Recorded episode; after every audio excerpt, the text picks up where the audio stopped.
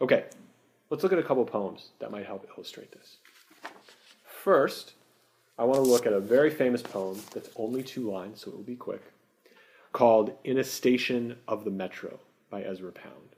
And Ezra Pound, uh, amongst many other things, um, sort of followed for a little while this idea of what's called imagism, which was um, directly treating the idea, directly treating the thing. The poem goes like this The apparition of these faces in the crowd, petals on a wet black bough. So, what do we have here? We have in a station of the metro. So, we have somebody in a train station, a railway station. And suddenly, what we see is the apparition of these faces in a crowd out of darkness. These faces come to light, ghostly, but also the appearance of something remarkable. Here come these faces. And now, what is that like? What's the metaphor? It's like petals on a wet black bough. If you think of the stalk of a flower or uh, the trunk of a tree with leaves coming off of it, if it's black, you almost can't see it, and then the petals, what? They pop.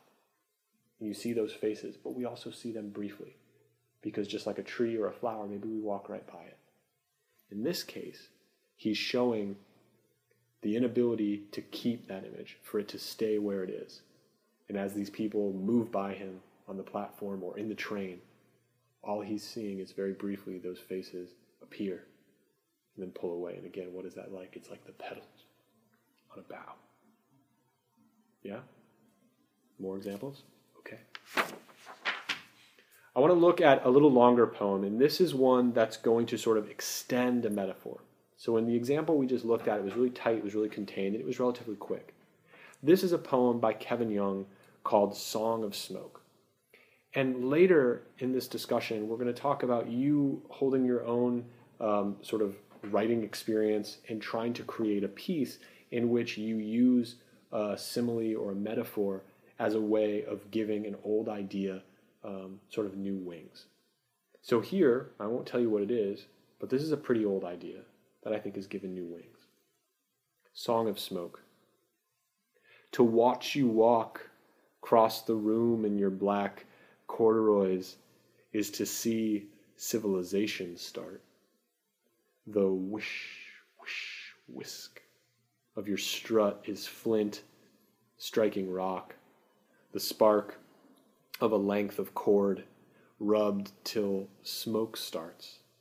You stir me like coal, and for days smolder. I am no more a Boy Scout, and besides, could never put you out. You keep me on all day like an iron, out of habit. You threaten brick house to burn all this down. You leave me only a chimney. Let's go all the way back to the beginning. So it's a song, and it's a song of smoke. Smoke is something you can't grasp, you can't hold. It's there, it can choke you, but it's just sort of in the air all around you. And we start with this person walking. To watch you walk across the room with these pants on, it's to see what? So here's where the metaphor begins it's to see civilization start. Familiar idea. To see you walk is to see uh, humans reach an advanced stage. When I see you walk, it's, it's as if sort of life has come to its highest point. But what does that mean? Well, when we start a civilization, we need things like fire. And we feel this energy, this heat between the speaker and this person. But we never really say fire. Till the very end, there's the word burn. So right away, there's the flint. Right away, there's the spark of a length of cord. Right away, there's smoke starting. Then there's being stirred like coal, which is obviously a simile. Then there's smoldering, and then there's being left on like an iron, and then there's something being burnt down until there's destruction. So, what does all this mean? Here's a speaker that's trying to say, maybe you guys have felt this before man, I'm feeling you, right? I have a big crush on you. I am so into you. And you either are ignoring me or you know what you're doing and you're okay with that. And I can't do anything about it. And in the end, you threaten to essentially leave me a wreck of myself. But you know what? I'm kind of okay with it. It's kind of beautiful. I want to sing this song. And if we dial this back and we think again, that's the extended metaphor that we get from the beginning, but he also peppers in these similes. So let's go through a couple of them, right? You stir me like coal. If you stir coal or you poke uh, at a fire, you're trying to reignite the fire keep it going. So even when maybe I uh, walk away or try to forget you or move on, what do you do? You keep stirring it. You keep walking by me. You keep uh, making me feel like I got a chance. Later, he says, uh, You leave me on all day like an iron, out of habit.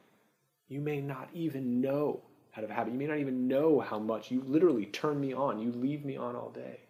But it's out of habit.